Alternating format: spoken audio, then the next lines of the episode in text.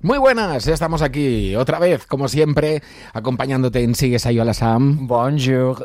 ¿Alguna vez te has fijado si decimos siempre la misma entradilla? Siempre. Sí. Y aparte yo cuando siempre digo... Muy buenas, ¿no? Claro, claro, y aparte digo, ¿por qué no empiezo con un tono más tranquilo? Porque cuando yo también lo escucho en mi casa, de repente es un... ¡Hombre, qué tal! Y dices, ya. Este chico, ¿qué le pasa? Yo siempre empiezo todos los vídeos diciendo, bueno, pues... Bueno, pues. Cuando mires las historias, fíjate, ya verás que además me da un montón de rabia. Ahora quiero asesinarme todo el rato. Oye, antes de empezar el capítulo de hoy, queremos dar las gracias a todos los que nos habéis escuchado y sobre todo todos los que nos habéis visto, porque el capítulo que hicimos con Miguel Ángel Silvestre fue un exitazo, o sea, lo ha visto todo el mundo. Ahí había química, esa manta. Ya, la gente estaba loca shipeándome en Twitter. A mí la verdad es que la química me dio igual, porque ya sabes que yo y las ciencias no nos llevamos muy bien.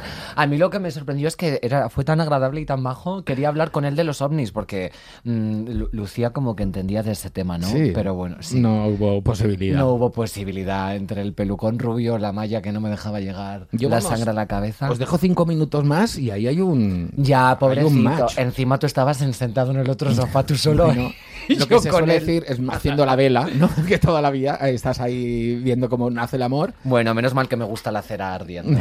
También. Bueno, deciros que la semana que viene también nos vas a poder ver en vídeo, pero los invitados, eso no te lo podemos decir, va a ser surprise. ¿Qué te gustaría, tío? Yo no puedo decir lo que he dicho entre bastidores, ¿verdad? Bueno, por decirlo puedes decir, otra cosa que Karen de Wisconsin mete la tijera. Ya, bueno, mira, dejemos la tijera apartada, no puedo decirlo. Intento contenerme, es que de verdad parece que lo hago aposta, todo el rato digo terrorista, cosas feísimas por la boca. Un día hablaremos del terrorismo porque tengo algunas cosas importantes que decir sobre el terrorismo. Vale. Hoy, como siempre, vamos a recrear un diálogo de una serie, un documental, un contenido de nuestros fantásticos amigos de Netflix. A ver si adivinas de lo que vamos a hablar hoy. Así que, ¿are you ready, baby? Sí. Además, hoy toca poner voz de tío. Venga, pues vamos.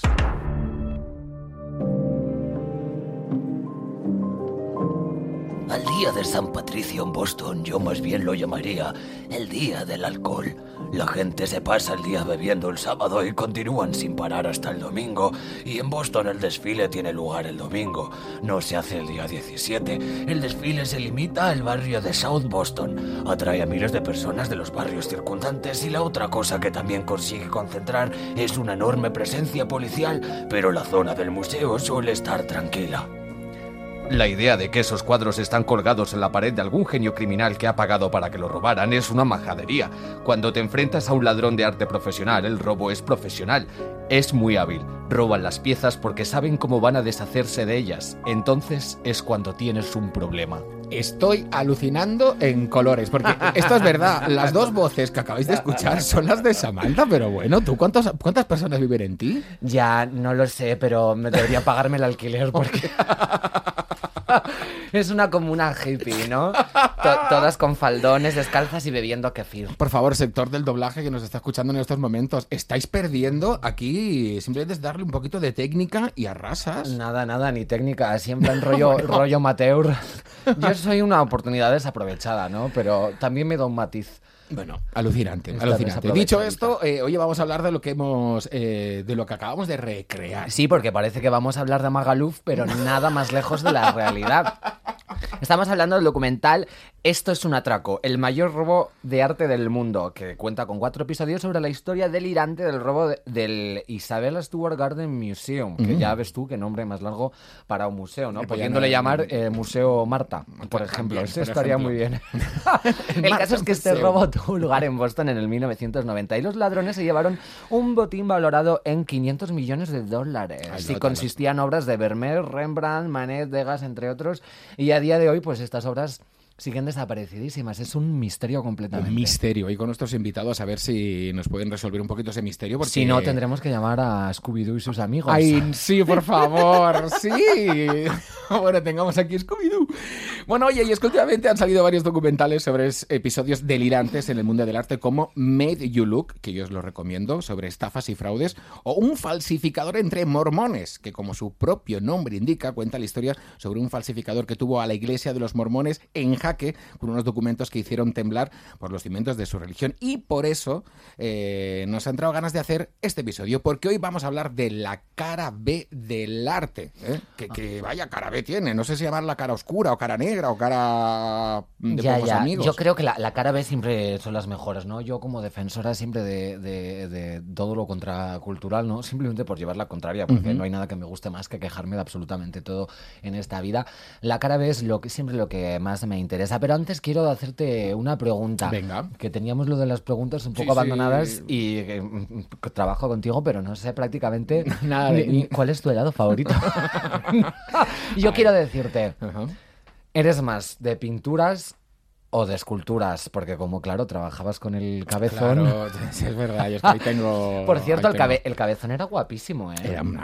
Tenía una voltereta. Era un busto. Sí. Tenía la belleza de un busto helénico. A veces soñaba que tenía manos. No, pero no, ¿eh? No. La verdad que no. Mira, yo soy más de pintura, pero sí que es cierto... que a mí personalmente me ha parecido siempre una locura el tema de la escultura. ¿Por qué? Porque si se equivocaban y se rompía, tenían que volver a empezar. ¿Y tú sabes lo que es de repente tener ahí todo ya ahí cincelado el Miguel Ángel? Dice, lo tengo cada listo, y de repente que alguien te dice...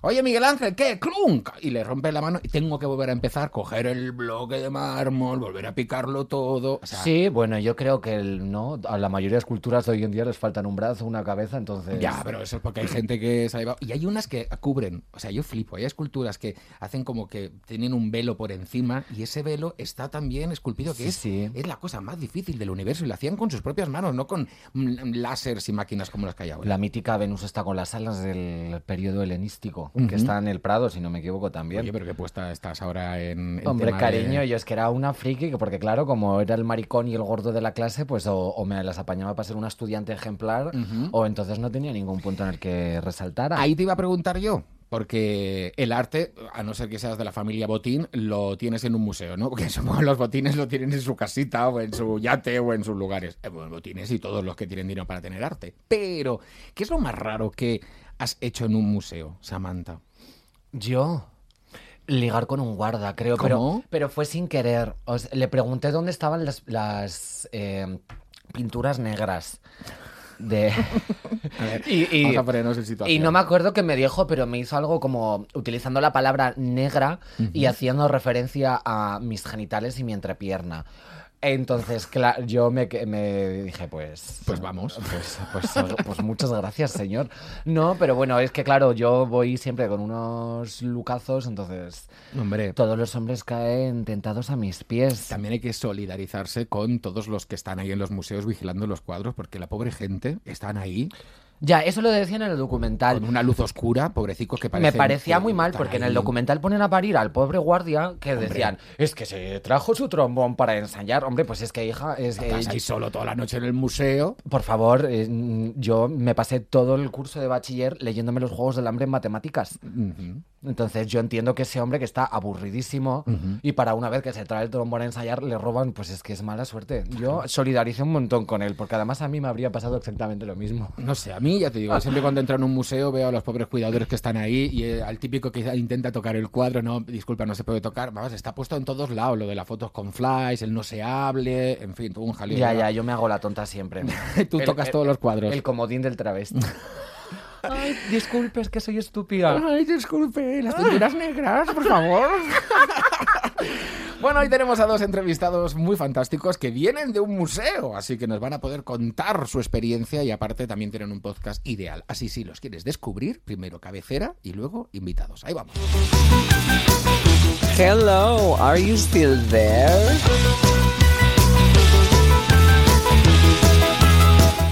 sintonía, que no sé por qué no hacen unos remixes a... Imagínate un remix a lo cumbia. Ay, me encanta. Uno de merengue, que también, es lo que más me gusta bailar. Ahora que se acerca el verano, podemos sacar un merengue. Un merengue. Eso mismo.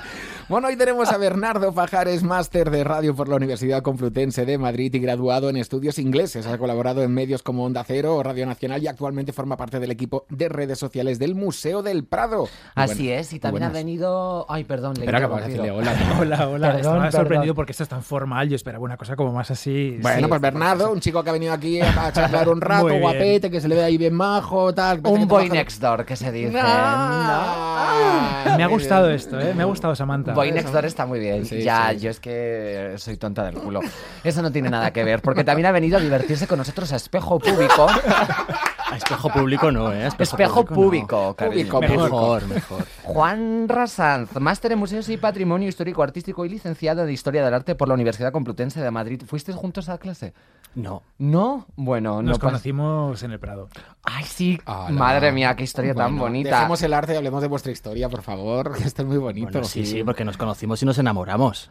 ¿Sois novios? Pero ¿no? Casi maridos. Casi maridos. Mira, dos veces hemos tenido que posponer la boda por culpa del Prado. Pandemia. Bueno, pues perfecto, porque si ya nos podéis invitar a nosotros dos, ¿no? Y maravilla. Estamos. Pues muy bien. Ay, qué bien. Bueno, y... estoy invitándome en la boda directamente y metiendo a Samantha en el grupo, que me ha mirado alguna cosa diciendo, bueno, a lo mejor no me va bien, ¿sabes? No, sí, porque además me he comprado una blusita en plan ibicenca que yo creo que viene muy bien. Bueno, no pasa nada. 2022, apunta. Muy bien. Novios fantásticos y ambos presentan el podcast Arte Compacto, donde conducen conversaciones domésticas sobre arte sin más pretensiones que la de contagiar nuestra curiosidad y nuestra pasión por la historia del arte, ¿no?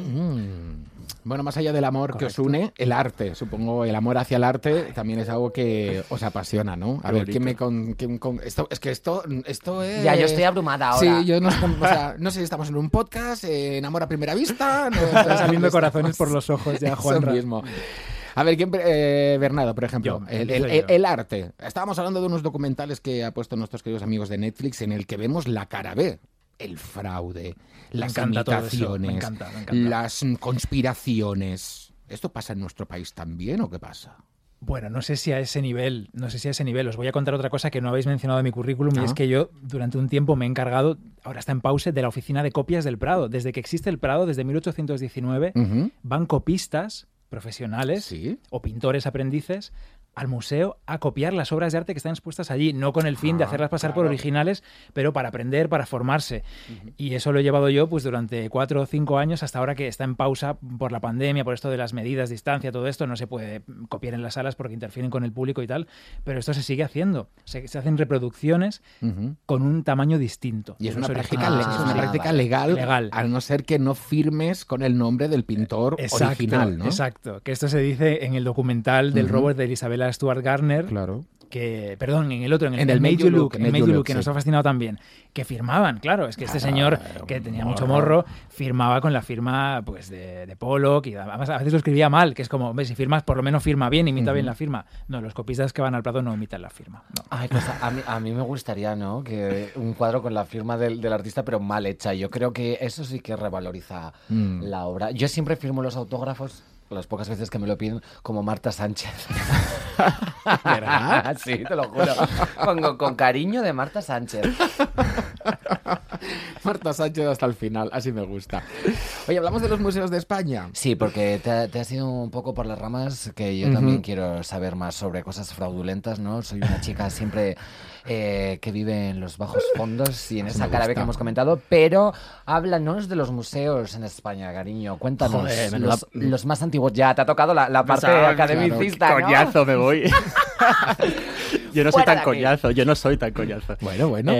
No. Que pues sí, en España hay museos igual que en el resto de Europa, desde el siglo XVIII principalmente, de la mano de la Ilustración. Los primeros museos, pues ya sabéis, el Louvre, y aquí en España el primer museo público que se fundó fue el Gabinete de Ciencias Naturales. Un museo de ciencias naturales hoy, Museo Nacional. Que está ahí en la Castellana. En la Castellana, efectivamente. Y fue el primero que se fundó aquí en Madrid, en España. Y muy pronto, en 1819, se funda el Museo del Prado, que ya sabéis que hace un par de añitos fue el bicentenario, celebró el museo sus 200 años.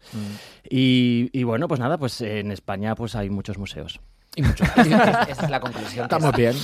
En España estamos bien de museos. O sea, que los museos son algo reciente. Yo esto no lo sabía. Yo creí que era como museos de toda la vida. Claro, antes del siglo XVIII las colecciones de arte eran privadas, claro, y era una cosa de nobles, reyes, y el arte era una cosa privada completamente. O sea, la gente del pueblo, la gente normal, no había visto un cuadro a lo mejor en su vida. Bueno, sí, hay fiestas populares, pues el Corpus Christi, que se sacaban a la calle los cuadros y tal.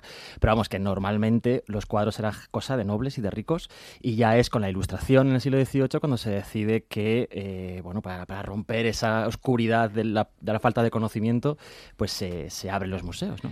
Y la metacolección, perdón Samantha, o el metamuseo es cuando estos coleccionistas se hacían retratar con las colecciones que tenían. En el Prado, por ejemplo, también, tenemos un cuadro que es la galería del archiduque Leopoldo Guillermo, creo que recuerdo bien, que sale él con otro señor enseñándole todos los cuadros que tenía. Hombre, todos en la pared, con la pared completa, repleta de cuadros en 3 o 4 alturas, y en el suelo y todo. Eso es como, esto es lo mío, mira. Es como Paris Hilton, que tiene un cuadro gigante que es una foto de ella hecha, y el cuadro es un collage con fotos pequeñas de ella. Totalmente. Y entonces las fotos pequeñas hacen una cara gigante.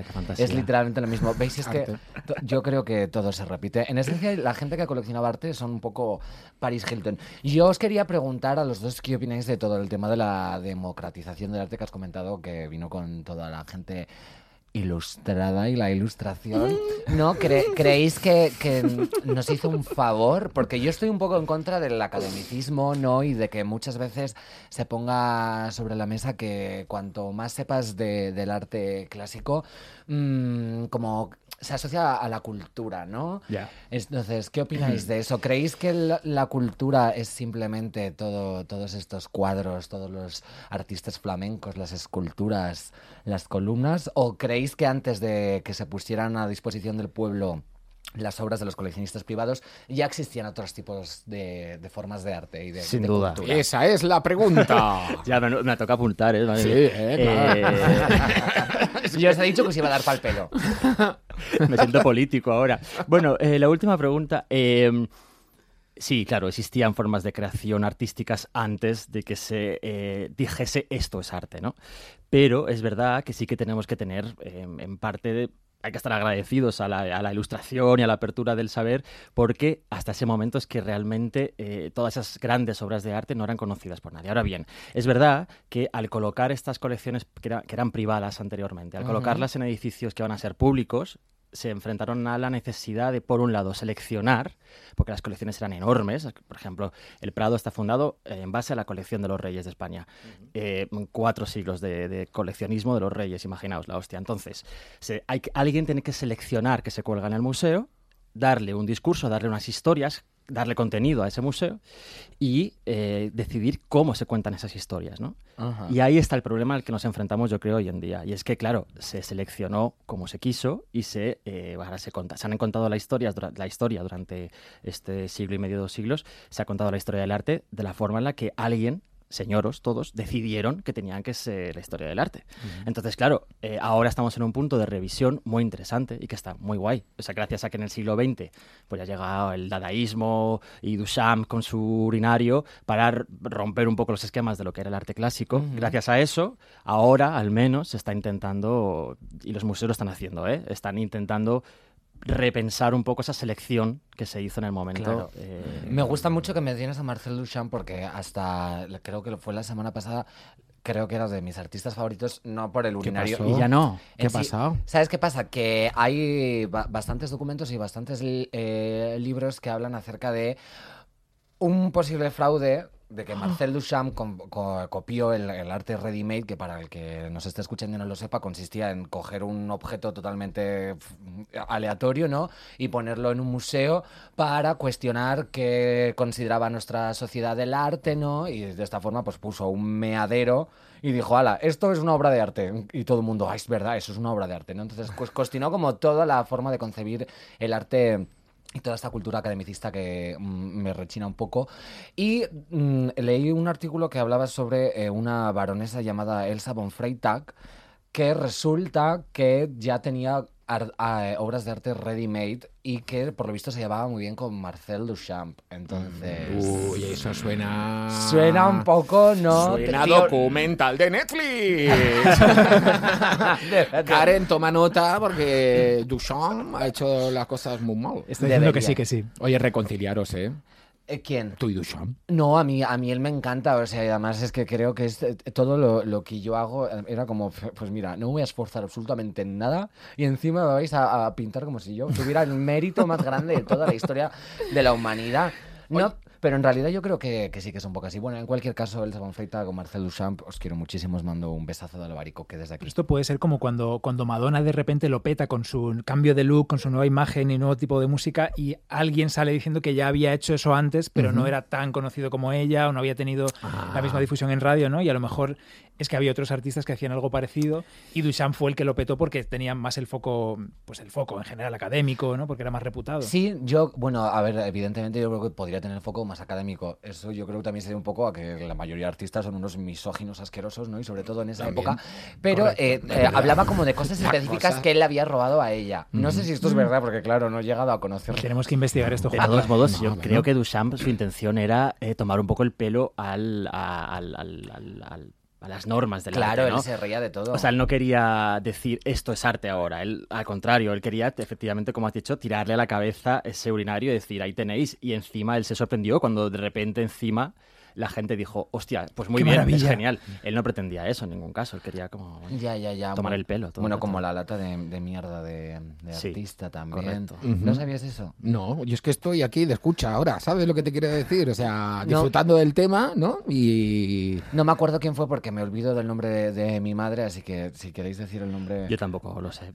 No, pues mira... Sabes que arte contemporáneo no es lo nuestro. De artista. Un señor cualquiera que por lo visto decían que se había cagado en una lata y no, y ponía mierda de artista. Y también pues los puso en un museo y se lo dio a todos estos aristócratas que están dispuestos a pagar un riñón por comprar un cuadro de un plátano, ¿no? Claro, o un vaso medio lleno de agua. Luego hablaremos de eso, claro. De las valoraciones del arte. Porque, y de la especulación. Claro, de la especulación, porque yo puedo entender que hace tropecientos millones de años había los mecenas, que son los que tenían el dinerico, y entonces los que subvencionaban a los artistas para que hicieran sus obras de arte, y luego, obvio, se las quedaban en sus propios palacios, no iban a ponérselas ahí a mostrar en todo el mundo. Pero esto yo creo que ha cambiado radicalmente. Estos mecenas ahora, digamos que son coleccionistas de arte. ¿Y qué pasa? ¿Por qué deciden que algo es bueno y algo es malo? ¿Por qué suben a las cumbres a un artista que, por ejemplo, mete un tiburón en formol, ¿no? Y de repente dicen, esto ya es arte. Y a otros que a lo mejor, no sé, a lo mejor han inventado una nueva técnica o han mezclado y dicen, esto no es arte. ¿Por qué está pasando esto ahora? Queremos una respuesta. O Juanra, de arte contemporáneo. Yo me iría más a los orígenes, ¿no? A cómo los artistas pues del siglo de oro, por ejemplo, empezaron a entrar en esas valoraciones de Velázquez es un maestro, Murillo es un maestro, Goya... Pero ahí puedo entender que, oye, si había un mecenas que ponía mucha pasta al final, oye, había mucho... pum, pues acá, pues Velázquez bueno. ¿O no? Bueno, es más... Velázquez pasó toda su vida peleando para que la pintura fuese reconocida, la pintura como concepto, como práctica, fuese reconocida como arte, con mayúsculas. Yeah. En el siglo XVII la pintura se consideraba una artesanía, puramente, igual que lo es ahora el trabajo del cuero, por ejemplo, ¿no? Pues igual. Entonces, claro, ellos luchaban por ello, siempre se cuenta esta historia dándole ese empaque de sensiblería y de, lucharon por considerarse artistas con mayúscula. En realidad, detrás de esto había una cuestión económica. Si tú eras artista con mayúsculas, si lo que hacías era arte y no artesanía, pues pagabas menos impuestos, por ejemplo, te podías ascender en la escala social, tú no podías llegar a ciertos puntos de la jerarquía social, dentro, por ejemplo, de la corte de los reyes, si eras artesano, si trabajabas con tus manos, si te ensuciabas, no te dejaban. Sin embargo, si eras artista, se supone que tu trabajo es más intelectual y entonces sí que podías pasar. Entonces, bueno, Velázquez estuvo toda su vida pintando en defensa de la pintura como arte. De hecho, Las Meninas no es otra cosa que un canto a la defensa del el arte que es la pintura, ¿no? Entonces, bueno, quiero decir que siempre, en el 17 y hoy, siempre se ha discutido sobre lo que es arte y lo que no es arte. Y los artistas siempre han intentado, son ellos, claro, los que intentan avanzar. Sí, pero claro, parece siempre que destacar por encima de los demás. Si no desvarían ellos, esto sería aburridísimo. Entonces estaríamos cuántos milenios de años haciendo lo mismo que se ha hecho en el 17, ¿no? Pero vamos a ver, Samantha y yo nos podemos poner delante de un lienzo, hacer ahí todo un collage, y para nosotros eso es arte. Bien. Da igual que lo valoren en 1.000.000 de euros, que lo podrían valorar en 1.000.000 de euros. Perfectamente. Y más te firmado por Marta Sánchez, ¿qué más? ¿Sabes qué pasó hace poco? Que Britney Spears, que yo la amo con todo mi corazón, pues hizo el cuadrito ese. Hizo un cuadrito que era era un cuadro espantoso, o sea, ni Art Attack, hija, ni Art Attack. A nivel objetivo era la sensibilidad artística de un niño de 3 años, porque eran como unas flores, un trazo, era horrible en general, y ella estaba súper contenta, y yo estaba como contentísimo, incluso más que ella, porque estaba diciendo, joder, qué bien, mira qué dibujo tan chulo ha pintado, y hubo alguien que lo compró por $15.000. Poco, pero me parece. Pero porque está hecho por Britney Spears. Exacto, ahí está. Es el autor, es el poder de la firma. Claro, entonces la Britney Spears se levanta y pega un ¡jayazo! Contra un lienzo y lo vende, y ya te lo digo yo que lo vende. Hombre, bueno, todas las fans de Justin Bieber que compraban como escupitajos de él y pelo que le habían cortado. Pelo público. Me encantaría. Pues yo es que pagaría todo mi dinero. Eso ya lo hacía Dalí en su momento también. Si esa venta pasa por una galería de arte, ya está, es arte. Claro, si compra un calzoncillo por online, pues eso no es arte, ¿eh? Claro. Pero si pasa por una galería, ya sí. Eso es lo que yo quería discutir, que siempre todo el tema de la cultura se plantea desde un punto de vista bastante elitista, ¿no? Y da la sensación, el otro día, hace bastante tiempo, yo tuve una discusión por Instagram con bastante gente, porque yo salía a defender que las niñas, porque hicieron una pintada en una catedral, no me acuerdo qué catedral fue, tampoco era una catedral súper importante, en plan Burgos o una de estas maravillas del gótico que dice la gente, ¿no? Y era como una pintada con un graffiti que ponía Carla, te quiero. Y la gente se llevó las manos a la cabeza en plan, ¿cómo pintan esto que es patrimonio histórico? Esto es una catedral que es sagrado para nosotros, han cargado años de historia, ¿no? Y yo en cambio pensé, pues lo que ha hecho esta niña es increíble, ¿no? Porque esa catedral antes era un edificio gótico y ahora, en cambio, es una catedral que tiene una anécdota buenísima, que es que una niña que quiere mucho a Carla, por lo visto, ha ido y ha pintado "Te quiero, Carla" en la fachada. Hombre, si viajamos a dentro de 200 años... Y entonces estudiamos el primer graffiti en una iglesia, tal, no sé qué, porque está hecho con una pintura acrílica de tal, no sé qué, y ahí te compro la historia. Lo que yo quiero Pero ahora inmediatamente, pues, Carla, chica, píntalo en la otra pared. Lo que yo quiero decir es... Hay muchas. Si Banksy hubiera pintado ese graffiti, se habría considerado como, este artista contracultural rompe los esquemas, todo el orden establecido, ¿no? Pero como lo ha hecho una niña, que en esencia no es nada importante...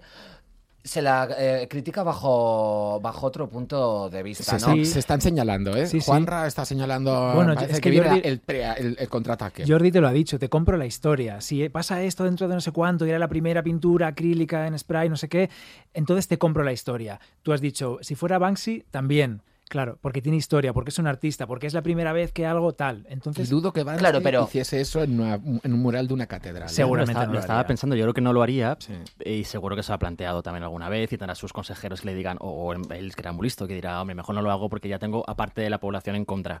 Porque el cuidado del patrimonio histórico se supone que es algo que se debe... Claro, pero yo quiero preguntar, ¿por qué consideramos patrimonio histórico, por ejemplo, un palacete de unos burgueses o una catedral? Me encantan las catedrales, y creo que a nivel arquitectónico era impresionante que consiguiera levantar esos muros con esos ventanales. O sea, entiendo todo el proceso y por qué es importante y por qué ha aportado algo a nuestra historia. Pero yo me pregunto, ¿por qué consideramos patrimonio histórico eso? Y, por ejemplo, no consideramos patrimonio histórico un barrio como Lavapiés o un barrio como el Raval. Porque creo que ahí también se hace cultura, ¿no? Y ahí hay artistas de música urbana, totalmente. Hay gente que hace grafitis y en esencia es gente haciendo cosas y generando una cultura que es una cultura callejera, una cultura de barrio, total, y una cultura que no se pone tanto en valor, ni se critica que esos edificios sean destruidos, ni se gentrifiquen, ni se critica ninguna de las atrocidades que se están haciendo, como por ejemplo especular con el precio de los alquileres en barrios pobres, ¿no? En cambio, una niña hace una pintada en una catedral y se pone el grito en el cielo. Ojo contra las cuerdas. Totalmente de acuerdo. Es verdad, no, chica, yo estoy en tu equipo. Yo también, totalmente, y Bernardo también. Sí, y además es que no solamente... Bueno, a ver, voy a hacer una parte de la respuesta como más seria y luego te voy a decir lo que pienso. Claro, vale. La respuesta seria es que, a ver, la ley de patrimonio, de protección del patrimonio español, la ley... Ya me has pisado, como siempre, como haces en nuestro podcast, cariño. Ay, eso es el amor. Ay, eso es el amor. Dice el año y ya me quedo yo sin el efecto tal, ¿sabes? Yo lo que iba a decir precisamente es que esa ley es del año 85. No, claro, de verdad no la habíamos escuchado eso. No, a que os impacta. Sí. Quiero decir, a ver, estamos en 2021. Tampoco lo sabíais, ¿no? Vale, no, muy poco. Pues entonces quiero decir que, a ver... distancia, ¿no? ¿Entre qué? Del 85 al 21. No, al revés. Fíjate, ha cambiado muchísimo el concepto de lo que debería ser patrimonio desde el 85 hasta hoy. Ha pasado muchas cosas, han pasado los 80, ha pasado un montón de cosas. Entonces, esa ley necesita una reforma, aunque puede funcionar, y es verdad que luego las comunidades autónomas tienen sus propias leyes que están más modernas y tal, pero bueno, en fin. Entonces, esa es la base como teórica. Por otro lado, basta con mirar nuestra propia ciudad, como tú dices, Lavapiés y tal, y no hay siquiera hay que ir a barrios. Tenemos patrimonio industrial que hoy en día no está, que sí que está protegido por las leyes y que sin embargo no se cumplen. Voy a ser un poco así políticamente incorrecto, pero en estos momentos se están desmontando las cocheras del metro de Madrid. De Palacios. Del arquitecto Palacios, que es el arquitecto que ha construido edificios importantísimos de Madrid, como el del Ayuntamiento a día de hoy. O tal. Círculo de Bellas Artes. O sea, es un edificio que, como su uso ha sido industrial, ya el Ayuntamiento considera que se puede tirar. Sin embargo, su autor es un arquitecto trascendental absolutamente, que ha hecho edificios mucho más nobles, por así decirlo, ¿no? Y entonces hay toda una campaña de gran parte de la población de Madrid que está luchando para que esas cocheras se mantengan, por supuesto, porque el patrimonio industrial también es importante. Entonces, efectivamente, parece como que todo lo que tiene detrás un uso intelectual o un trasfondo noble o elitista se considera mucho más arte que algo que tiene una función, porque en mucho tiempo se ha considerado que el arte pues no tiene función. Y si tiene función, ya no es arte. Entonces, claro, esto es una cuestión difícil. Claro. Bueno, y eso pues si no vives en Tarragona. En Tarragona, a la misma que quieren excavar algo, sale una ruina grecorromana, tal, no sé qué, y tienen que parar. Entonces ya no se puede hacer nada. Menos mal que se hace eso. Porque yo me imagino esa situación hace, yo que sé, 30, 40 años. Decían, tú pon un poquito de tierra por aquí, que estas son 4 piedras de los de siempre. Y hoy, bueno, hoy, ¿no? La casa de mi abuela... a ver... Imagino que... No cuentes mucho. No, me interesa y todo. A ver, no sabe ni dónde vive ni quién es mi abuela. A lo mejor ni siquiera tengo abuela, me lo estoy inventando. Pues, pero resulta que ella construyeron la casa, en aquella época en la que tú podías construir una casa y decías, venga, construye una casa para mis 7 hijos. Y resulta que había unos yacimientos como romanos con ánforas y todo, y no avisaron a nadie, pasaron de su puto culo y dijeron, mira, o nos callamos o nos quitan la casa. Le quitan la casa. No, entonces, muy bien. Pero yo creo que hay que luchar contra todo este concepto de cultura, porque es que, por ejemplo, la cultura de los clubs, los clubes famosos de los años finales de los 80, principios de los 90, toda esta cultura que surge de la gente joven, el corriente punk, todas estas cosas que en apariencia son como underground, todo esto, sin embargo no se pone nada de valor, ni se genera un mercado, que estoy súper a favor de que no se genere un mercado, ¿no? Porque el mercado lo odio, a no ser que sea para comprar frutas y verduras. Claro, entonces sí que me gusta. A buen precio. Se da la sensación de que es como, bueno, pues esto es banal, es frívolo, ¿no? No está elevado, no es algo que haya que exponer en un museo. Y yo estoy contra y no. Yo creo que sí, ¿eh? O sea, yo, por ejemplo, puedo confesar que yo estuve en Nueva York, en el MoMA me pasé casi un día, y en el Museo de Arte Contemporáneo, estuve 5 minutos. O sea, claro, porque al final era como de un cuadro viejo,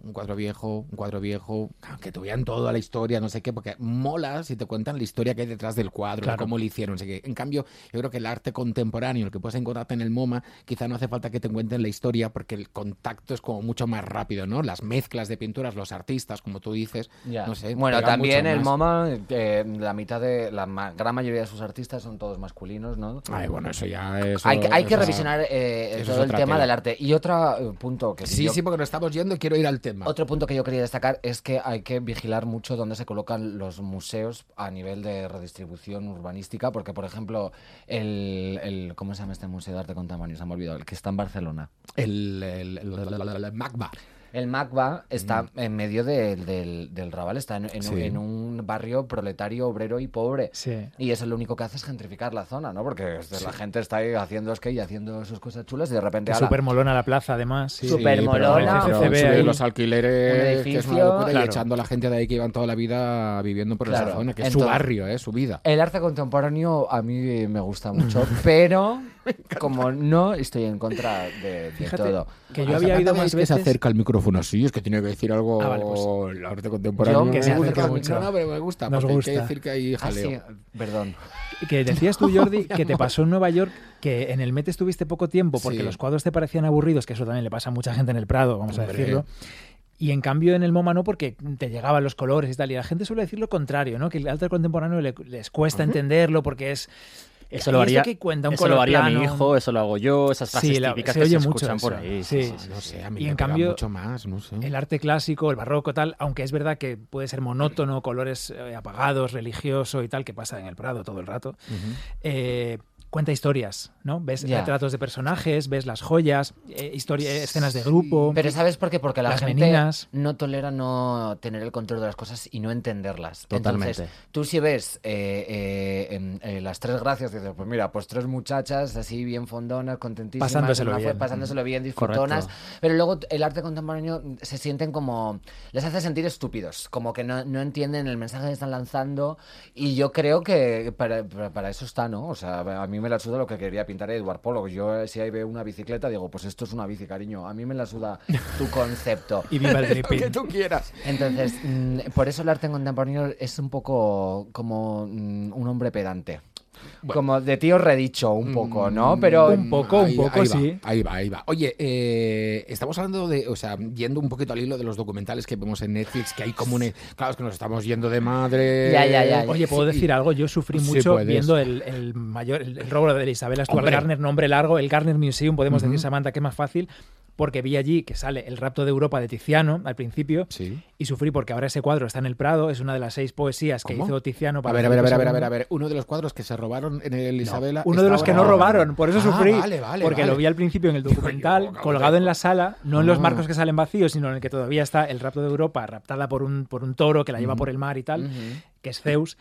Y está ahora en el Prado en una exposición temporal que se llama Pasiones mitológicas. Se salvó. Que es una de las 6 poesías que Tiziano pintó para Felipe II. Y sufrí porque pensé, joder, como los ladrones hubieran escogido robar el rapto de Europa, no tendríamos las 6 poesías completas, que son como las bolas de dragón. Si falta una, pues ¿qué haces? ¿Sabes? En ese documental los cuadros sirven un poquito como de intercambio. Si tienes un cuadro, tienes una buena posición y pueden pasar cosas en tu vida. Y es que lo que queremos hablar, ¿no? De esas historias que hay detrás, y vosotros que sois especialistas en el tema, contarme qué está ocurriendo, atentos, con un Caravaggio que ha aparecido estos días en Madrid. What happened con este Caravaggio? Se está liando mucho, ¿eh? Sí. Se está liando mucho, sí. A ver, bueno, pues bien, pues... Yo podemos decir presunto Caravaggio por ahora, ¿no? Todavía, presunto. Sí, yo te lo cuento, pero no vengo... Ya lo he dicho mal, Samantha, he dicho Caravaggio. Y dicen, bien. Tú has dicho... ¿Cómo las llamas tú? Caravaggio. Es que manía, como los nombres complicadísimos, hija, pues basta ya. Eso. A ver, la historia... Sí, bueno, no venimos de parte del Museo del Prado para decir esto que decimos a continuación, que conste que aquí somos Bernardo y Juanra, Ver y Juanra y tal y cual, vale. Por lo que tal y cual, me encanta. No pintamos nada en el Museo del Prado y no tenemos ni idea de lo que hay detrás de verdad, que conste. Pero por prensa hemos visto que efectivamente salía había una subasta el jueves pasado en Madrid, en Ansorena, y entre las piezas de esa subasta estaba un cuadrito que ellos sacaban como una copia de un ayudante, alguien cercano a Rivera, que es un pintor muy importante, pero en cuanto ya no eres Rivera, pues ya no es tan importante, ¿no? Y salía a la venta por 1.500 euros, que es una... Muy poquito, ¿no? O sea, muy poco. Samantha, yo te estoy imaginando a ti perfectamente allí, pujando por el cuadro. Sí, bueno, yo me lo compro. Bueno, sí. Porque no me he enterado, si no voy directa, ¿eh? Entonces, bueno, en fin, pasaron cosas por detrás hasta que el Ministerio de Cultura echó el ojo a esa lista de obras, vio ese cuadro y paró la subasta para revisar la atribución a ese cuadro. Eso es algo que el Estado puede hacer, gracias a esa ley del 85, porque... Para evitar principalmente posibles, no digo que en esta ocasión se quisiese hacer, pero para parar posibles trampas. O sea, por ejemplo, si una obra es muy valiosa, el Estado la puede proteger y entonces, por ejemplo, esa obra no se puede vender al extranjero, nunca puede salir de España. ¿Para qué? Para asegurarnos que el patrimonio histórico español se conserva dentro de la nación. También una idea muy del siglo XVIII. Pero si, sin embargo, la obra es una cosa muy poco valiosa, pues entonces alguien lo puede comprar. ¿Quién lo va a comprar? Pues alguien fuera, ¿no? Lo compra a lo mejor otra galería de arte, quizá, y entonces... después ya lo venden fuera, porque claro, el mercado del arte en España es muy pequeño.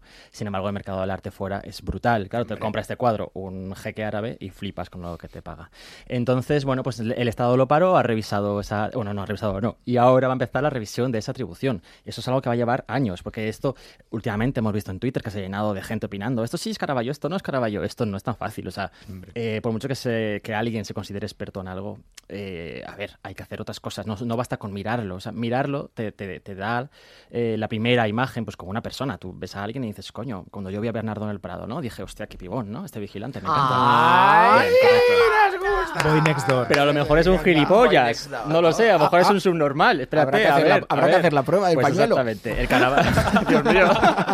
Oye, ¿qué pensás? O sea, vamos a ver. Eso ya. Como el comentario que... ¿Tipo de prueba? Pues igual con el Caravaggio. La prueba del pañuelo, el Caravaggio. Aparentemente parece algo bueno, pero ahora hay que hacer muchísimas pruebas y esto va a llevar años. Pues, por ejemplo, reflectografías infrarrojas. ¿Qué te dice Karen, Jordi? ¿Qué me acaba de decir Karen? Que es verdad. No era la prueba del pañuelo, la prueba del algodón, pero me he confundido. Yo es que el hisopo. Y bueno, dicho esto... Bueno, pues salió muy limpio la prueba del pañuelo. Sí. Bueno. Calla, que no sé. El polígrafo. Bueno, pues sí, el caso es que a este Caravaggio ahora, vale, es muy bonito, se le ve claramente que es algo que es importante, quizá más de lo que se decía en un principio. Ahora hay que hacerle pruebas, hay que ver si, como Bernardo, por dentro también es una persona muy maja y amada y adorable. El cuadro es valioso o no. Entonces hay que hacerle radiografías, reflectografías infrarrojas, pruebas químicas a los pigmentos, a los lienzos. Total, se veía en el documental de Nueva York, de la estafa de Nueva York, ¿cómo se llama? Made You Look, ¿no? Sí. Pues eso. O sea, ver exactamente qué cuentan ese cuadro como objeto, ¿no? Y para eso hace falta, pues eso, gente científica, químicos y tal, que es gente muy valiosa que tenemos en el Museo del Prado y que creo que van a hacer ellos los que le echen el ojo al cuadro, por lo que he visto en prensa. Parece, sí. Y nada, dentro de un tiempo sabremos si o se puede o no atribuir a Caravaggio. Pues, por ejemplo, el lienzo, no, porque este tipo de lienzo se empezó a utilizar a partir de 1800, pues ya claramente no es Caravaggio. Uf. O este pigmento sí, porque sí, todo encaja con Caravaggio, también todo, pues entonces sí. Ojo, que los imitadores son muy buenos, que lo hacen muy, muy, muy bien. Mira la serie esta de los mormones, que de repente, o sea, bueno, no voy a contar nada, vétela, te la tienes que ver porque flipa con el final, Yeah. Sam. Nada, yo voy a decir que me da mucha pereza eso, ¿no? O sea, tener que hacer tantas pruebas.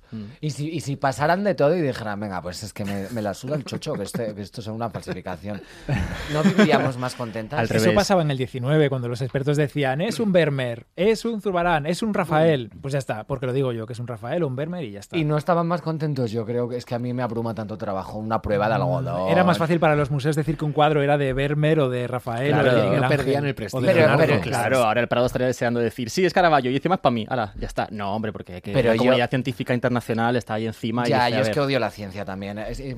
Yo creo que surtiría el mismo efecto, ¿no? Porque yo voy con mi madre y digo, mira, un Caravaggio, y ella, ay, sí. No. Y a lo mejor es mentira, ¿no? Lo ha pintado Britney Spears. Cómpralo. Llévatelo para casa. Me lo llevo. Me lo envuelves para regalo.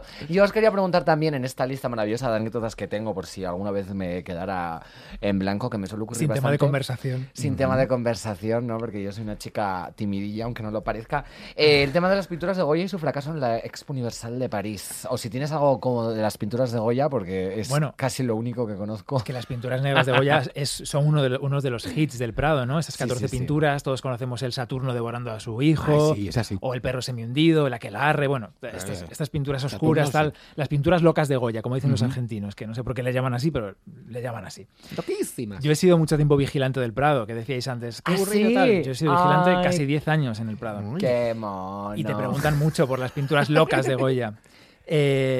Hoy son súper conocidas, pero las pinturas negras son unos cuadros que ni siquiera eran cuadros, eran pinturas que Goya hizo en las paredes de su casa, de una casa que se compró, que se llamó la Quinta del Sordo, no porque Goya tuviera problemas de sordera, que sí que los tenía un ruido en el oído que le molestaba mucho, pero es que la casa ya se llamaba así de antes. Entonces, ahí empieza como la leyenda, ¿no? Las pinta en su casa, 1820, Goya supermayor, ya había pintado los fusilamientos, había hecho un montón de cosas ya, las majas, de todo, ¿no? Ya era un hombre muy, muy, muy famoso. Hace estas pinturas, su hijo se queda con la casa, y deciden que esas pinturas, pues que las hizo este señor ahí ya mayor y que no valían nada, que era una cosa que él había hecho tapando otra cosa que había además antes pintada, unas pinturas parietales que estaban ahí, pajaritos y cosas que había cuando él compró la casa, y él encima pinta todo esto oscuro porque estaba ya el hombre cargado, había pasado la guerra, estaba con este problema de sordera y tal. Vale. Un señor que se llama el barón de Ranger acaba con las pinturas, la casa se va a tirar y él decide que no quiere que las pinturas se pierdan. Entonces compra las pinturas y paga a alguien para que las retire de la pared, y esas pinturas él decide intentar venderlas en la Expo Universal de París del 78. Él dijo, negocio. Aquí hay negocio, claro, son de Goya. Goya, bueno, pinturas negras... Como no se parecían en nada a lo que Goya había hecho antes, esas pinturas descolocan a los que las ven, a la crítica. La gente dice, esto es de Goya, qué fuerte, ¿no? Es el Saturno este, qué fuerte, la que larre, tal, esta cabeza de perro aquí semihundido. Y nadie las compra. Nadie compra las pinturas. Hay interés, hay como... ¿Qué coño es esto? Uh-huh. Pero nadie las compra. Entonces el señor, este barón de Ranger, decide donarlas al Estado español. Oh, y acaban en el Prado porque las donan porque nadie las quería y eran de Goya, pero nadie las había querido comprar. Y son unas pinturas súper famosas, quizás no tanto por su calidad, porque están súper repintadas. Imaginaos, ¿no? Una pared, uh-huh, se retira, un proceso complejísimo, se pasan a lienzo y ahora están en el Prado muy restauradas, con figuras que no había pintado. Bueno, no, maravilloso todo, Bernardo, todo maravilloso. Sí, perfecto, sí que nos escucha igual. Las pinturas negras muy bien. El caso es que me han entrado ganas de ir a verlas ahora en vivo y en directo. Son una maravilla, sí, pero sí. Son más highlight por toda esta historia que tienen, detrás, ¿no? Porque habían estado en la casa, por todo esto de París, de para aquí, para allá, la restauración y todo esto, y que se hayan salvado. La casa no se salvó, la casa la tiraron y hoy, esto estaba por Puerta del Ángel, en Madrid, en la calle Doña Mencía, yo es que soy friki de esto, no hay nada, hay una plaquita pequeñita que pone ahí vivió Goya, pero la casa se tiró, se construyó un edificio de viviendas y tal, y aquí no ha pasado nada. Oye, ¿en el Prado han robado algún cuadro? ¿Hemos tenido algún robo de estos espectaculares? Porque aparte, cuando vemos reportajes de robos, salen por la puerta como si no fuese nada. O sea, tampoco hay un gran montaje de decir, me tiro de una liana y con láseres. No, pero sí, con el cuadro. Es que yo creo que es más fácil de lo que parece. Es como llevarte un labial en el Kiko. Bueno, en el Prado sería más difícil. Sí. Pero a ver, la pregunta, ¿se ha robado alguna vez algo en el Prado? Tu pregunta sobre el Prado me la iba a llevar a otro sitio que es que me ha recordado mogollón. El robo de la Gioconda. El robo de la Gioconda es como la Gioconda del Louvre. La Mona Lisa, la Gioconda de París. A ver que me aclaré yo. Esa no está en el Prado, está en París. Sí, por en eso el Prado también hay una. ¿Hay otra? Sí. Hombre, es que tenemos a la gemela de la Gioconda en el Prado. Virgen Santa. Sí. ¡Qué mona! Son Sonia y Selena. Y la del Prado está menos amarilla, es más joven, tiene un color súper vivo, maravilloso. La gente cuando la ve dice, yo prefiero esta, es mucho más bonita que la del Louvre. Yo creo que está amarilla porque en esa época la gente tenía mucho sífilis. y les caía en la nariz y todo. Es interesantísimo. Hay una rubia y una morena también en Sonia y Selena. A lo mejor esta es Selena. Ya, la del Prado es Selena. Es Selena y tal vez se tiñó el pelo, ¿no? Bueno, cuéntanos lo del robo. Es verdad, ¿qué pasó? Sí, que la Gioconda del Louvre la robaron. De hecho, yo creo que es una de esas obras que antes comentabas tú, ¿no? Que estas obras famosas a veces adquieren más fama y son más reconocidas en parte por lo que les ha pasado después de ser pintadas, ¿no? Y yo creo que la Gioconda del Louvre es un caso clarísimo de esto. El cuadro es un cuadro importante, sí. Leonardo es un tío importante y el retrato que pintó, pues bien, correcto. Supuso algo para los artistas del Renacimiento. Pero yo creo que hoy en día no se valora por la gente, no, todo el mundo no va en masa a ver la Gioconda porque influyó mogollón en los artistas del Renacimiento. Uh-huh. La gente va porque es un cuadro muy famoso. Y es un cuadro muy famoso en gran parte por todo esto que le ha pasado después, esas historias que tanto nos molan. Por ejemplo, el robo de la Gioconda que se llevó a cabo en 1911, si no me equivoco, y por el que llegó a estar en comisaría ahí bajo la lupa. Tuvo que declarar Picasso. ¿Picasso? ¿Cómo? ¿Picasso tuvo que ir a decir esta es la Gioconda de verdad? No. Picasso estuvo allí como sospechoso de haber robado la Gioconda. Por favor, es que era como los mafiosos del documental. Sí, es que Picasso era lo peor, yo lo digo.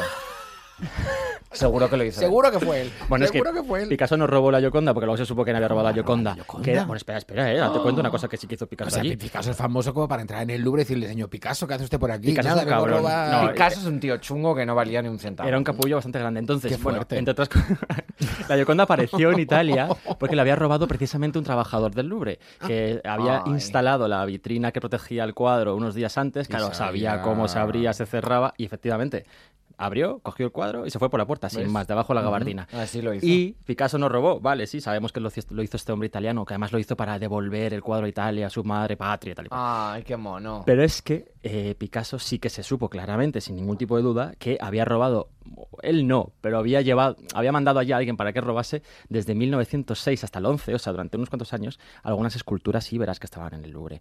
Él fue allí y dijo, oh Dios mío, me encantan estas esculturas, se lo dijo a un colega, ese colega dijo, pues yo tengo otro colega que va a ir y te las va a robar, y así fue.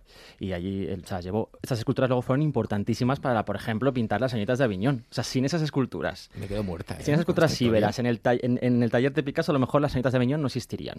Pero... Fue un robo total. Así ya, es que cuando Dios cierra una puerta, abre una ventana. Yo por eso defiendo tanto a la que pintó Te quiero Carla en la catedral. Yo creo que ahora la catedral es mucho más chula con Te quiero Carla. Igual, pues mira, no hay mal que por bien no venga, ¿no? A mí, cuando vi en los documentales, pensé... Pero ¿a quién le importa que se lleven este cuadro, de verdad? A ver, a la gente que os gustan los cuadros y que es como apasionado de estas cosas. No, es como si a mí me roban, yo qué sé... un top, mis bambas de purpurina, pues yo estaría tristísima, me sentaría fatal. Yo tengo que hacer una camiseta después de cada podcast, y esta semana va a ser la de, bueno, a la gente, ¿qué pasa porque roben cuadros? Bueno, a vosotros sí, porque os gustan los cuadros. No, esa es la frase. Pero, también es dinero, no, pero te entiendo. Claro, pero yo quiero decir... Que si, no le ves tanta relevancia. Si yo pongo los gritos del cielo porque me han robado las bambas de purpurina, me van a decir, tú eres una chalada, o sea, que me estás contando, a mí me la suda al coño tus zapatillas y lo que te pasa en tu vida. Pero sin embargo roban un cuadro, y yo creo que todos fingimos que nos importa, ¿no? Igual que los argentinos fingen que les gusta el mate, pues nosotros fingimos que tenemos un interés. Está asqueroso. Oye, viendo el reportaje del robo en el Isabel Agar, a mí hay una parte del documental que me impacta, que es cuando entran, ¿no?, los responsables del museo y ven que han dejado los marcos y que han cortado los lienzos, ¿no? Y ves la cara de la directora, que es como si la estuviesen apuñalando constantemente, porque es... como una aberración, ¿no? Vosotros cuando visteis el documental, que no sé si lo habéis podido llegar a ver... Sí, lo hemos visto. ¿Sentisteis eso también un poco? Decir, ¿cómo? Ya que roba bien, llévate el cuadro con el marco. No lo rompas, ¿no? Sí, duele muchísimo. ¿Sí? Imaginarse cómo lo cortan del marco, sí. Ojo, yo es que no empatizo nada. Muchísimo. Soy lo peor. Sí, pero tampoco es nada novedoso. A mí me impactó un poco más casi el comentario de la editora diciendo, ay, pero ¿cómo es posible que lo hayan robado, que lo hayan cortado? Yo, a ver, es un recurso habitual, quiero decir. A ver, me explico. Pero si lo enrollas, se rompe. No, la pintura se rebaja, lleva muchos años ahí pintada. Sí, un poco, pero no tanto. Yo me llevaría el marco y dejaría la directora exagera un poco. Pues es que para poner un espejo. Los marcos, ¿no?, son carísimos. Es verdad. Un póster para marcar que me va perfecto este Tiziano. Quítame el Tiziano y dame el marco. Hay muchos cuadros que se han salvado de incendios, por ejemplo, o de desastres, porque alguien espabilado los ha cortado del marco y los ha tirado por la ventana. Por ejemplo, en el Alcázar de Madrid, un edificio que ya no existe, se salvaron casi todos los cuadros que están hoy en el Prado, se salvaron de las Meninas, ¿no? Las Meninas se cortaron, sí. Se cortaron de su marco, se lanzaron por la ventana y se salvaron de las llamas, ¿no? Porque otros que no dio tiempo a cortarse se quemaron. Claro, pero lo que no entiendo es por qué les importa tanto. ¿El robo o el corte? Todo. Porque les gustan los cuadros. Ya, pues es que... Porque son así como nosotros. Claro, yo creo que lo que está diciendo Samantha, yo la entiendo, es que es más importante el valor económico o el valor, no sentimental, sino histórico de eso, ¿no? Entonces... No, lo que yo estoy diciendo es... No me representas. A ver, eso en parte también lo que yo estoy diciendo es, ¿por qué se enfadan? Porque una niña haga una pintada en una catedral. Y volvemos con la catedral de Carla, te quiero. No, y eso les parece... ¿Por qué? Ese sentimiento como esto es patrimonio histórico, tengo que defenderlo. Te responderán ellos, porque yo creo que la contribución de esos artistas para la pintura son fundamentales. Claro, pero ¿qué es contribuir a la pintura y qué es contribuir a la cultura? O sea, ¿por qué se preocupa más por el patrimonio histórico, que ya hemos confirmado que es algo bastante elitista y bastante academicista, ¿no? Y sin embargo no se preocupan por conservar barrios proletarios que también son patrimonio de nuestra ciudad, ¿no? Y constituye una parte fundamental de todo el ensamble de las ciudades que tenemos, ¿no? O sea, ¿por qué eso?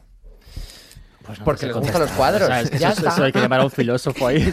Es un cri-cri general que está sonando ahora. Es verdad que sí, que es verdad que poco a poco cada vez se va protegiendo un poco más ese tipo de cosas que comentas, ¿eh? Es verdad que va súper tarde. Pero, por ejemplo, hoy en día la UNESCO sí que ha iniciado todo un movimiento para proteger el patrimonio que llaman inmaterial. O sea, por ejemplo, el cante, el silbido de Canarias, ¿no? Las torrijas. El misterio de Elche. El misterio de Elche, sí. Las torrijas. O sea, cosas así como sí, el sonido del zapato de flamenco contra la tabla o cosas así, ¿sabes? Pues el silbo gomero. Exacto, sí, sí. Pues se van protegiendo cosas que también son inmateriales y que también se empiezan a considerar como algo fundamental a conservar. Pero es verdad, hasta ahora solo ha interesado a los cuadros y a algunos cuadros, ni siquiera todos. Sí, pero es que son objetos únicos que tienen mucho valor porque han significado algo para alguien y han significado algo en la historia del arte. Las Meninas es una obra única, no tiene ningún parecido, no hay ningún otro retrato de ese tipo, no se sabe exactamente lo que cuenta tampoco, son elucubraciones. Entonces, si desaparecieran Las Meninas, sería una pérdida que sería irreparable. Y luego se juntan dos cosas para un Estado, ¿eh? Si el museo es nacional, como es el caso del Prado, se juntan dos cosas. Por un lado, el dinero, efectivamente. O sea, es una cantidad de dinero enorme lo que representan esas obras de arte. Son como lingotes de oro guardados en un lienzo en la pared,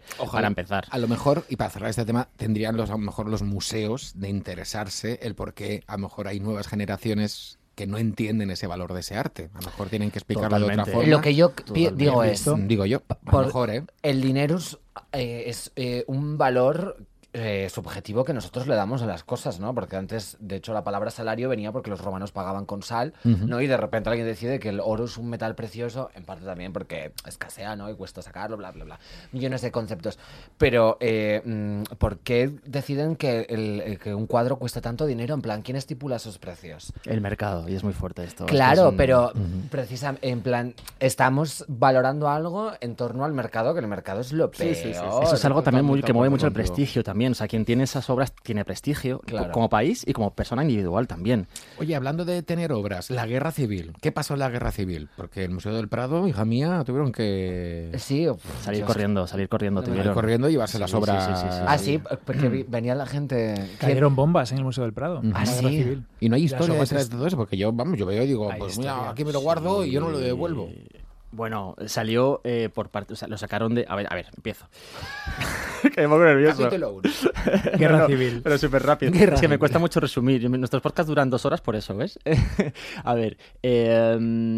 Guerra Civil, efectivamente. En 1936 ya estalla la guerra y deciden que hay que proteger, porque ahí sí que ya tenían esa conciencia de proteger el patrimonio y se decide que hay que proteger las obras de arte. Entonces el Prado se convierte en un centro como de reclutamiento de obras de arte que hay alrededor de Madrid y tal, y entonces de palacios, iglesias y demás se llevan obras de arte al Prado. Y todo se protege allí, ¿no? Sin embargo, pronto, en noviembre del 36, unas cuantas bombas, caen sobre el tejado del Museo del Prado. Entonces alguien dice, oye, cuidado, que es que igual este lugar no es seguro para tenerla, por muy protegida que la tengamos con sacos de arena, igual no es suficiente.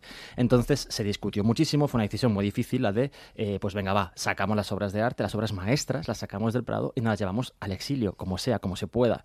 No había medios. Entonces se decidió que era mejor ir por carreteras de aquella época, en plena guerra por España, con las grandes obras maestras. O sea, ahí estaban Las Meninas, Tizianos y todo lo demás. Y se fueron ahí por camiones que ni siquiera los cerraban del todo, con telitas y cuerdas. Así se fueron primero hasta Valencia.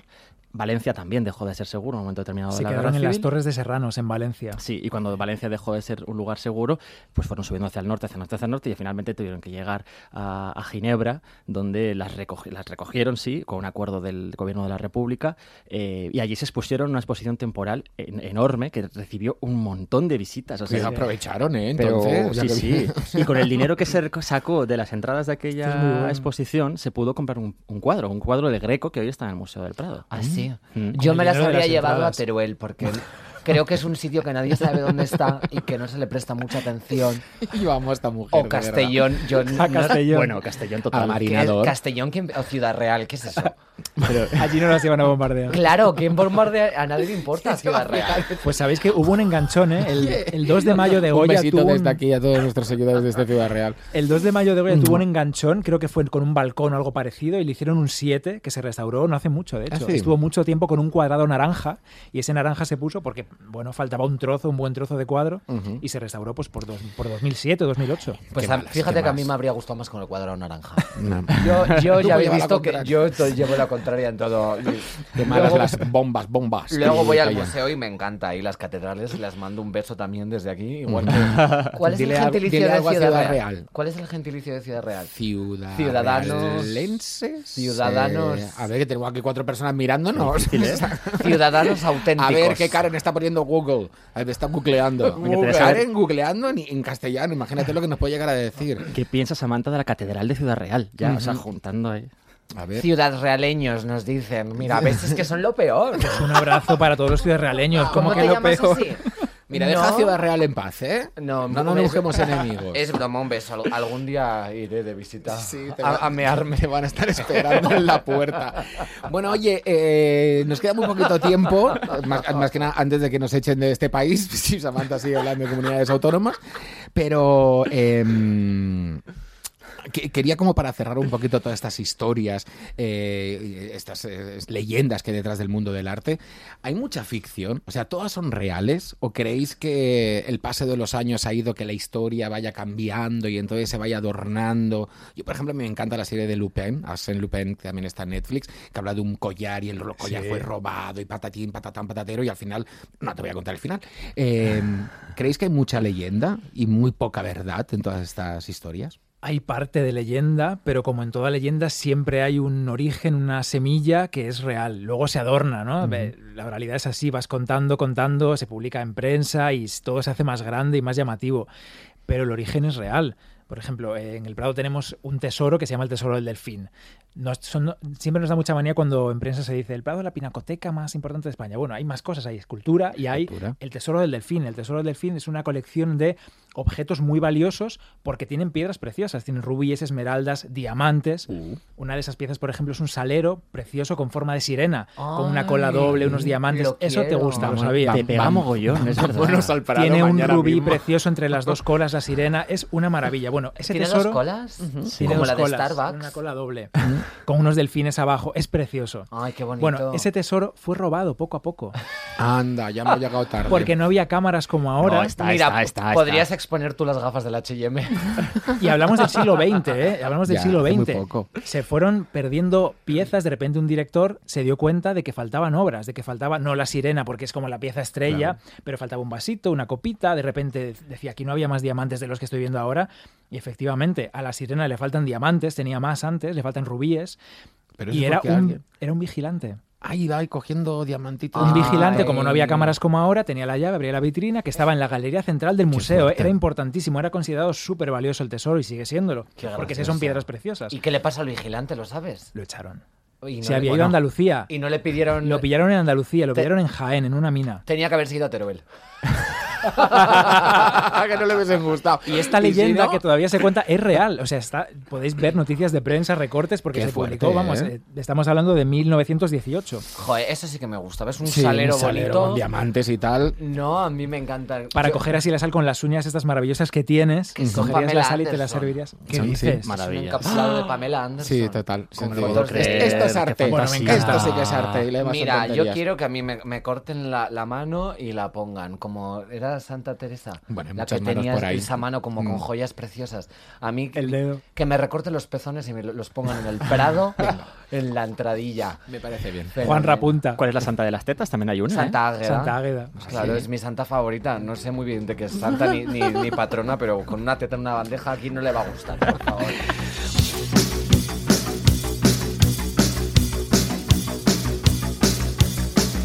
Bueno, ya tenemos un juego preparado para vosotros. Creo que está preparado, podemos ir a ver. Entonces, os cuento. Esto os va a encantar. Yo estoy súper emocionado porque vamos a escuchar descripciones de audio, como si fuera la guía de un museo, ¿de acuerdo? Pero la voz que vais a escuchar es una voz muy peculiar. Son dos niños de entre 4 y 6 años, ¿de acuerdo? Que les hemos puesto cuadros delante y los han descrito. No hemos hecho ningún corte, ninguna edición ni nada, ¿de acuerdo? Lo que dicen de principio a fin es lo que han visto en el cuadro. Y vosotros, Samantha, tú incluida, vais a tener que intentar adivinar de qué cuadro habla. ¿Estáis ready? ¿Preparados? Sí. Venga, me subo el volumen para escucharlo bien. Pues vamos a escuchar el primer cuadro. Es un cuadro con una señora embarazada que tiene un vestido verde y que le está dando la mano a un señor que que tiene la ropa oscura y que tiene un sombrero un poco raro, y detrás suyo hay una cama roja y a su derecha hay una otra cama roja y detrás suyo hay un espejo. Uy, qué cosas hay detrás. Lo ha dicho. Pero tiene un perro. ¡Ay, qué mono! Lo ha dicho súper bien. Bueno, súper bien. Los tres lo sabemos, ¿no? Pero como sois las invitadas, decirlo. A ver, no, Samantha. No, es que yo no sé pronunciar el nombre. Venga, digo yo lo primero y vosotros decís el nombre, ¿no? Venga, vale. El matrimonio... Arnolfini. Muy bien, correcto. Yeah. Era fácil ¿eh? A mí lo han escrito súper bien. Súper bien. Yo me acuerdo de la historia del arte, que nos hicieron un estudio de este cuadro y tiene una historia detrás, que porque está colocado aquí, porque está mirando tal, el reflejo que hay detrás. En a mí eso es lo que todo me encanta. Tiene una simbología. Sí. Bueno, ya lo habéis hecho muy bien. Que el embarazo, que si está embarazada, que si no, es maravilloso. Ya habéis hecho la primera prueba satisfactoriamente. Vamos a subir un poquito el nivel de dificultad. Venga, vale. Ojo, porque ahora viene una explicación que a mí, yo soy muy fan de esta explicación. A ver si sabéis de qué cuadro hablan. Venga. Hay un caballo loco. Hay personas. Otra persona. Tres personas. Otras personas que creo que están muertas. Ay, pero qué mono. Una linterna y un cabello de blanco y negro y blanco, una cola y no sé, humanos son blancos. Me encanta, venga. Una persona. Qué mono. ¿Quién creéis que es? Una linterna. ¿Goya? Algo de Goya. El 2 de mayo de Goya. Sí. Puede ser. La carne de los mamelucos, ¿no? No. Ha dicho que había un caballo. Un caballo, una persona, negro, una linterna bien grande. Quedaos con ese tema, una linterna bien grande. Claro, estábamos pensando en cosas muy clásicas. Es el Guernica, ¿no? Es el Guernica, muy bien. Otro cuadro con historia. Guernica, sin artículo. Una persona. Es que yo creo que pide perdón. Ay, perdona. Y no, es que dice una persona. A mí me encanta. Sí, yo también te di perdona. Un caballo, perdona. Y digo, ay, a lo mejor ha visto otra cosa, ¿no? Yo creía que era el Guernica, pero como no había dicho nada de la vaca, porque hay una vaca en el Guernica, ¿no? Un toro, un pedazo de toro. Eso, bueno, a mí Picasso no podía ser. Te ha faltado ese dato. Claro, yo estaba esperando que era una vaca. Guernica. Y luego me lo has dicho, lo tengo. Como en pasapalabra que aprietas y los bongos. Lo tengo, profe. Bueno, vamos a por el tercer cuadro. Son 5, ¿eh? Así que lo estáis haciendo muy bien, aunque os he intentado engañar en este, ¿eh? Sí, vamos a ver. Este es un poquito más complicado. Aquí hay una playa en este cuadro. También hay una montaña. También hay una especie muy rara, otra especie muy rara, tres especies muy raras. Bueno, era broma. Hay relojes derretidos, pero es que parecen muy largos. Y otra especie muy rara. Un árbol y un reloj. Me encanta cómo describe los cuadros, ¿eh? Un reloj derretido. ¿Pero a qué se refiere con especies? Aquí ha jugado al despiste, ¿eh? Uh-huh. Una especie, otra especie, ¿a qué se refiere con eso? No entiendo. Animales. Dalí, sí, ¿no? Relojes derretidos, Dalí. Sí, correcto. ¿Y el cuadro? ¿Sabéis el nombre? ¿Sí? No, los relojes blandos o algo así, ¿no? Uh-huh. No se quede el tiempo. Blandiblue. Uh-huh. Relojes y yo, no se quede el tiempo. Me van a echar del Museo del Prado mañana, joder. Ya. El cuadro se llama... Ah, claro, porque no tenemos Dalí, no lo tenemos que tener. No es nuestra época. ¿No? La persistencia de la memoria. No es que yo lo supiese, ¿eh? Que aquí mira, me he equivocado totalmente. Te lo has quitado de la punta de la lengua, ¿eh? La persistencia de la memoria. Es que como llamas, yo le llamaría unos relojes derretidos en un árbol. Ya, mira, estos cuadros que te acuerdas toda la vida, ¿eh? Y eso yo creo que es algo grande de los artistas, cuando ves algo y dices, esto es un Dalí. A mí me gusta cómo lo describe, porque creo que lo hace con tanta inocencia que es verdad. Y es un poco como lo absurdo que es que todos le demos tanta importancia a los cuadros. Y como, se aprende un montón de los niños. Madre mía, y ellos en plan, pues mira, un reloj derretido con un árbol y todos. El surrealismo, la deconstrucción de la realidad y el otro en plan, pues es que es un árbol y tres especies que no se saben qué es. A veces descubres cosas nuevas incluso con ellos. Yo he ido con niños, con mis sobrinos, por ejemplo, y ellos te dicen lo que ven y tú dices, coño, pues es verdad, no había caído nunca en que está eso ahí, porque siempre tú ya partes de todo el conocimiento que te han metido en la cabeza, ¿no? De partes de otras cosas. Bueno, vamos a por los dos... Disculpa, ¿querías decir algo? Vamos a por los dos últimos, traca final, ¿de acuerdo? Quien gane, gana. Así son las normas. Vamos. Un señor con 2 botones, su abrigo es gris, y tiene 2 botones que son negros, y tiene una corpa está roja, tiene una camisa blanca y también tiene una cara que tiene una manzana verde y un sombrero. Bueno. Este es el de René Magritte. Muy bien. ¿Y el nombre del cuadro? Un señor con una manzana en la cara. En la cara. El hijo del hombre. El hijo del hombre. El Oye. Hijo del hombre se llama. Sí, se llama el hijo del hombre. ¿Qué es eso? Por favor. Yo lo habría llamado Pink Lady. Pink Lady. Gran Smith. Granny Smith.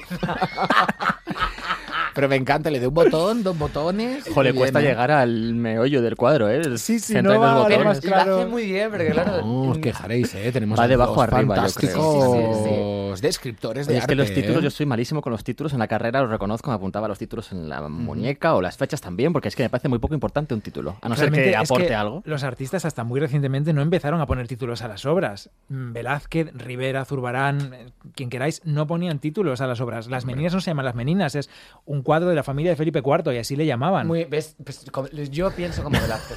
Esto es algo muy reciente. Pues es que, claro, abajo la modernidad, volvamos al medievo. Eso mismo. El feudalismo arriba. Pongámonos todos nuestras cadenas de... ¿Cómo se llaman estas? Nuestras enaguas. No, lo que ponían ahí para no poder hacer nada. El cinturón de castidad. El cinturón de castidad. Oh, no, Karen estaba como nunca, ¿eh? Estaba más veloz con el botón ahí, que nos va diciendo las cosas.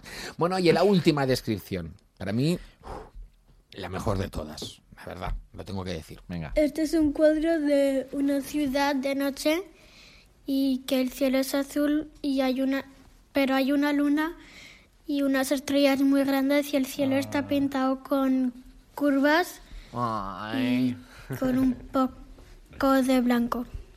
Un poco de blanco, me encanta. ¡Qué mono! Le comemos la cara, claro que sí. Totalmente. Viva los niños. Sí. Oye, viva los niños, que te ha quedado ahí como muy... Viva ¿Me tienes niños. Que decir algo, Bernardo?